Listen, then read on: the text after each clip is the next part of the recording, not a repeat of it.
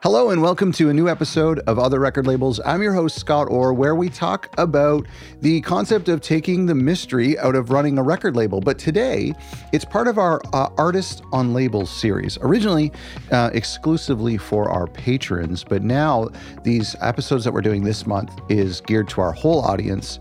The concept of this idea is, of course, the whole channel the whole podcast, everything at other record labels, is about taking the mystery out of running a record label. And the Artist on Label series speaks to that topic from the artist perspective. And this is what we learned today in our episode with Bartees Strange, where, um, by the way, so great to be able to say that. I'm such a huge fan, and it's just really cool to have him on the show. But anyway, what we learn from Bartees is his history with labels, what he loved about labels when he was growing up and discovering music, and the labels he's worked with and, and his perspective as an artist. I think this gives us so much uh, awareness and empathy to be better record labels uh, to our artists, to be better stewards of their art. Uh, and that's the whole goal of this series. And I hope that you pull from that. If you're new to the show, please subscribe and visit our website, otherrecordlabels.com, where we have tons seriously tons of free resources that you can download for free if you are thinking about starting a record label or if you already have an independent record label. Go to otherrecordlabels.com. There was a tweet from you a few months ago, and I think about yeah. this tweet like at least twice a week. And and uh, I think it was really encouraging and for a lot of us empowering. You said I was either going to spend my spare time getting good at TikTok or Ableton, and I chose Ableton. I love that uh-huh. because I think there's this like enormous pressure coming from who knows where for artists and labels and any creative to learn these platforms and to try to promote themselves. But now, like, since since that tweet, I honestly haven't thought about trying to do that at all. And anytime I'm tempted to do that, I just go and and write or or record. So first of all, thank you for saying that because it was a game changer. But what brought you to that yeah. like enlightening realization? I think it's like I always am thinking, well, personally, I'm always trying to like grow my business, you know, yeah. as an artist, you know. Sure, I'm like yeah. I'm like, oh, I want to be like I want more people to hear my stuff. You know, I want to increase my monthly listeners, blah blah, but more so like I want to have like, you know, natural like word of mouth like growth over a long period of time you yeah, know and yeah. it's kind of interesting to look it's hard not to compare yourself to others you know to be frank you know. Sure. uh, like for myself like i've had a really really good like last few years and even for me i'm like wow someone's so streaming so well like how do i how do i do that? I think i'm better than they are. You know what i mean? Yeah. it's like you're always like in your head about stuff like that but eventually you hit a point where you're like okay there's 24 hours in a day like, am I going to really invest the time to make my TikTok channel amazing and bring in like new fans that way? Or do I just like focus on the music yeah. and make sure that the quality is high?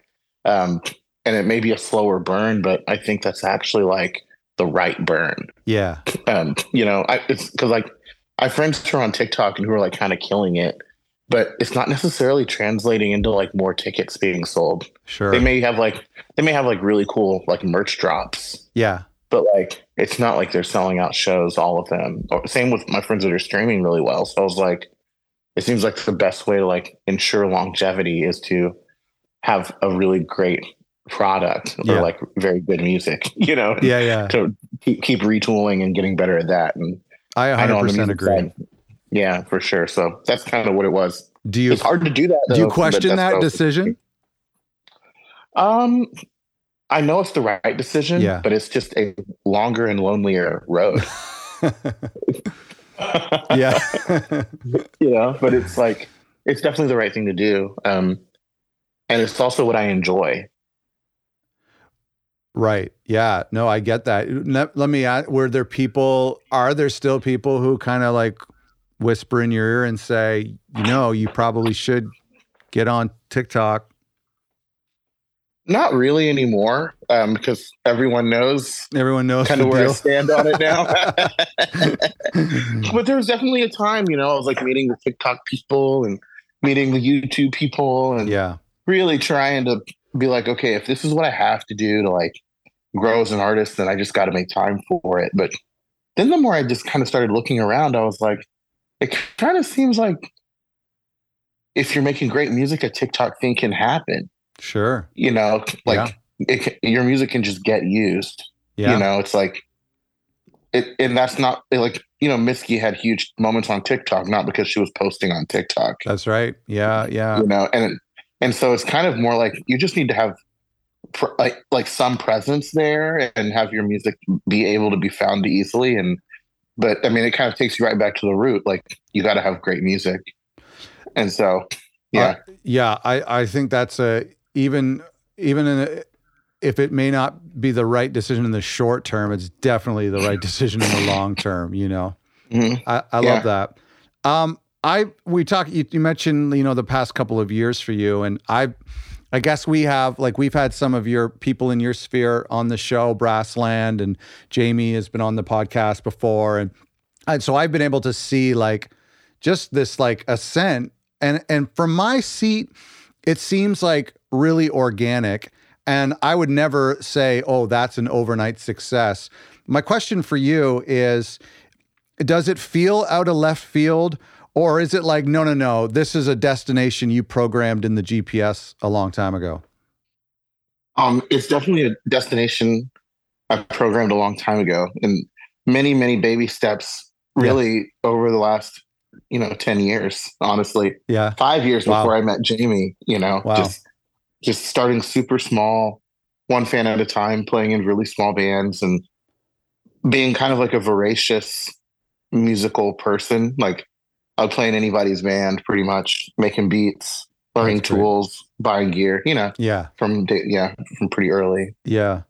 I don't know if you've taken a minute to reverse engineer any of what has happened to you in the past two years and say it was this habit or it was this specific skill or a certain decision. Have you done any of that accounting?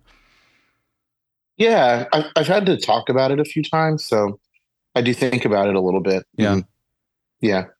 I mean, basically, I, I've had a lot of luck, um, but it comes from good planning. I like yeah. to think before yeah. I before I like was doing music full time, I used to plan campaigns, um, political campaigns. Oh, and, okay, right, right. Yeah, I read that. Okay, sure. So I've I've kind of got like a planner brain and like a strat like a strategic like if I'm gonna win, who has to be there so it works? Mm-hmm. You know, like kind of how I think about things. Yeah.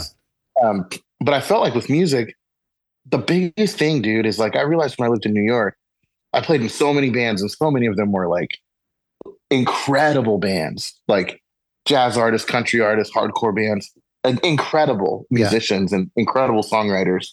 Eh, eh, you know, and I was like, why is why are none of them becoming huge? You know, I just yeah. couldn't figure it out. And then I I kind of start I made a few realizations. And one of them was like in New York in that scene that was like so dense, you needed a lot of money to poke through. Hmm. Like you needed to be able to find like you needed like either the time to become very very on the scene so everybody knew you or the money to like afford all the infrastructure to like have the gear and wow. the studio time yeah and you know all yeah. of the, the van to like actually hit the road and like grind for a couple years and if you didn't have that you're just in a pool of incredible musicians it's, wow, it's really hard sad. to be found. Yeah. And I was like, okay, well, there's one thing. And the other thing is like, when things don't work, you have to change them. Like, hmm. you can't do the same thing over and over. And I felt like when I decided to stop playing in bands and starting to like focus on my own project, I was able to make decisions quickly. Yeah. And like yeah. Just try things, you know? So that was kind of like, those were critical things. I think a couple minutes ago you said the word luck. I mean, is it like I read this art? I was actually read a quote this morning. Uh, it was an actress who said it about speaking about drama school from high school and how there were all these people in high school who were actually better than her. I forget who it was now, but uh, in drama school, and yet for some reason she's the one who made it in acting, and is like. I don't know. I think about luck all the time, and I don't know how big of a role it plays in music. I, I think about it in respect to when an album comes out that sometimes you just drop an album and it's like the absolute right time. And I'm not talking about like the unfortunate releases that came out in like February or March of 2020. But like sometimes an album just comes out and it's hits everybody at the exact right time in their, you know mm-hmm. what I mean? Mm-hmm. Or the opposite. Do you think, what do you think about luck? I think luck is, I mean, I believe in luck. Oh. Um, I very much believe in luck. I believe in luck, but I think that luck um, has like the wrong definition. Okay. Like a lot of people think luck is like an uncontrollable ghost uh. that flies into a room and makes things happen. But that's not what luck is. Luck is about percentages and hit rate. Hmm. I think you can set something yeah. up to have an 86% luck luck rate. Right. you know what I mean? Right, yeah. which is which is which means you should probably put the record out. You yeah, know, like yeah. And I think like I experienced that with Live Forever. Like my record came out in the middle of the pandemic when a lot of people were not putting out records. And I remember doing an assessment thinking like, okay, I had put out an EP right at the beginning of the pandemic called Say Goodbye to Pretty Boy. It was like a nationals cover. Yes. I remember that. Yeah. Yeah, it came out on like March 7th, 2020. I had a whole tour planned after it. Wow. And it came out and like obviously everything got canceled. But what I realized was I was like, oh, this is like the first time journalists are writing about my stuff that I have like a little bit of label support and there's a little momentum here. Hmm. Like it's there. It yeah. may not be huge, but it's there. And so as I was thinking about Live Forever, which was done, I was like, everyone is going to shelve their records. And I think I have a really special one. Hmm. And people are going to need something to listen to. Yeah. And if this works, this could be a very special record for people. It could be a pandemic record. Yeah. Something that people use to get through a really hard time. And I felt like the music was like really up tempo. It was motivational. The story was already being established through my first record. Yeah. So I was like, I feel like I have a pretty good chance of this poking through. Yeah. And that was like my luck assessment. you know? That's a great point. And I mean, like, it makes a ton of sense now it, eh, two years, almost three years after, well, two years after Live Forever, but like it makes a lot of sense now and go, yeah, that that does make sense. Good job that you saw that.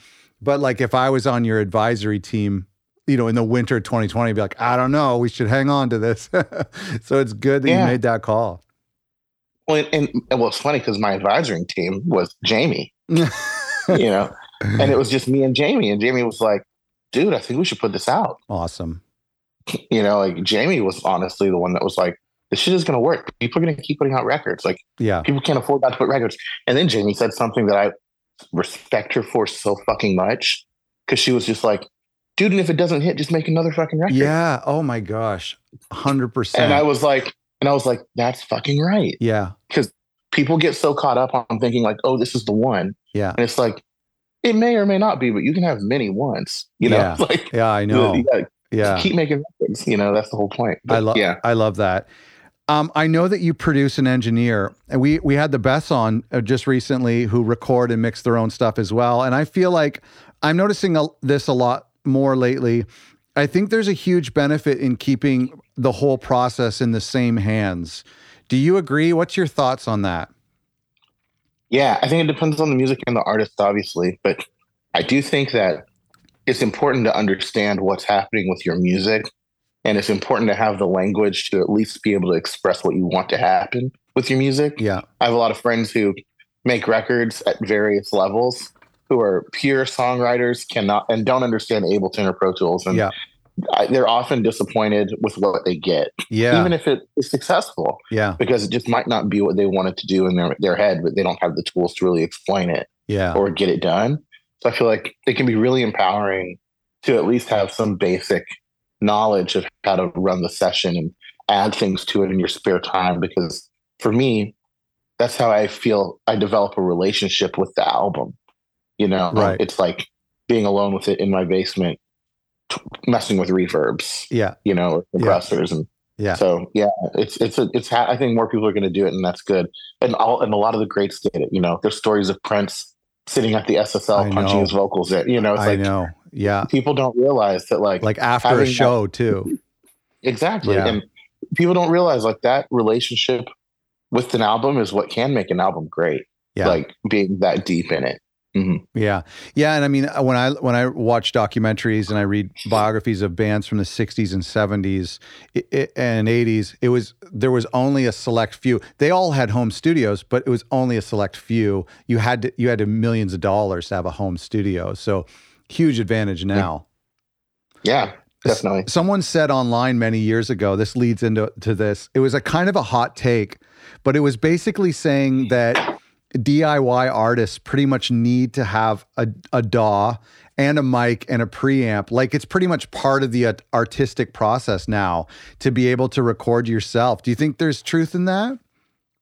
I think so. Um, I mean, of course, you can just have a band and just practice and play yeah. and meet someone that'll record you. But like I was saying, if you have the tools to do it your, uh, at least like do it yourself to a, at least some level. Yeah. It gives you so much more flexibility and an opportunity to like, it's really, it's like about speed and quality, hmm. you know?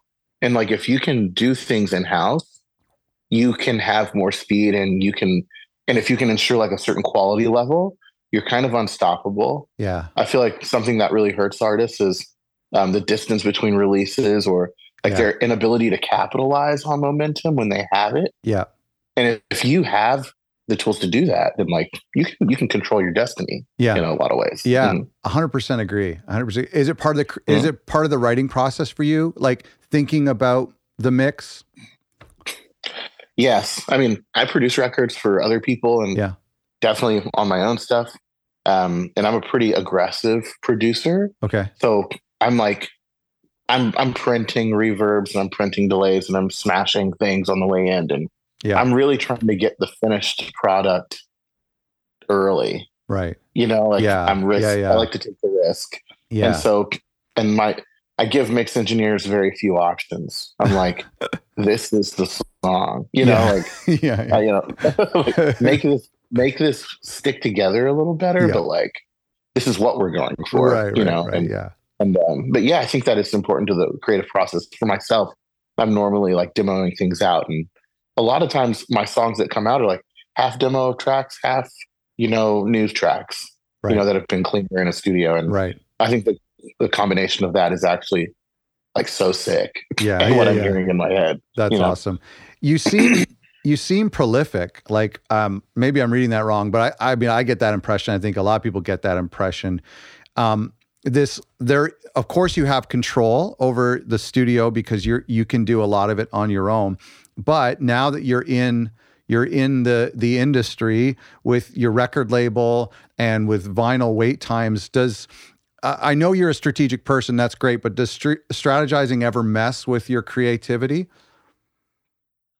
Um that's a good question. Does strategizing ever mess with my creativity no, man. I feel like there's plenty of space for both. Yeah. And they kind of go hand in hand because I'm always thinking about, as I'm making the record, I'm thinking about that record in so many ways. I'm mm. like, how do I want this to come out? What's the first song people are going to hear? Yeah. When does that happen? Does it make sense for it to be in February? Maybe October's good. That's awesome. That buys me more time. Yeah. That means I can put the, you know what I mean? It's yeah. like I'm always weighing the pros and cons of the entire process yeah. through the entire process. Right. You know like yeah so yeah. you know it, it, all plays off of each other. Yeah I'm, yeah. Oh no i love that. And I, I i i totally get that. And i think that is maybe one of the keys to success that we're talking about at the beginning. And and I, I love when you said that like you're unstoppable. Like that's if you are thinking about the way because i would imagine this all goes back to you being a music fan first. And so you're you're thinking empathetically about the people who are going to hear your music, when they're going to hear it, what stage in their life they're going to hear it. Uh, for that to be part of the creative process, I think is insane. I think that's really cool. Oh man, that's definitely how I, I think about it. Yeah. yeah. uh, what does a label do for you as a creative? More specifically, uh, to our audience who are primarily uh, record label owners, what should we as labels be doing to serve creatives like you, especially prolific creatives? Oh, just deals that will allow for flexibility mm. in releases. You yeah. know, I get a lot of asks to do collaborations or um, guest vocals or you know, like, yeah. oh, yo, let's do a little, let's do like a six track mixtape and let's just do some rap beats and like put the shit out. It'll be fun. You yeah. know, like those little things are what feed me as an artist and inspire me. Right. And those are also things that get, teach me lessons that I use on lessons that I use on records in the future. Right. Like, so I yes. need those experiences to make good records, you know, for you, for the label. Yeah. So deals that will allow for flexibility and that understand the bigger picture of like, as an artist and as a creative, I need, need to be creating and getting feedback on things to like that is my fuel. Yeah. So, you know, the more labels that understand that, I think for artists like me, it will just bring more good music generally for everyone. So, yeah. That's really smart. There I don't know if this is still true with some labels, but there was like a a blackout window, right? When when you weren't mm-hmm. meant to be like featured on somebody's record in the couple months before and after your own record. Is that oh. I don't know if that's, but like I totally get what you're saying. Like like labels would be like, we want all the attention to be about your record, so don't appear on someone else's record. But it's so mm-hmm. that's so smart that like just let the artist do whatever they need to do to be themselves.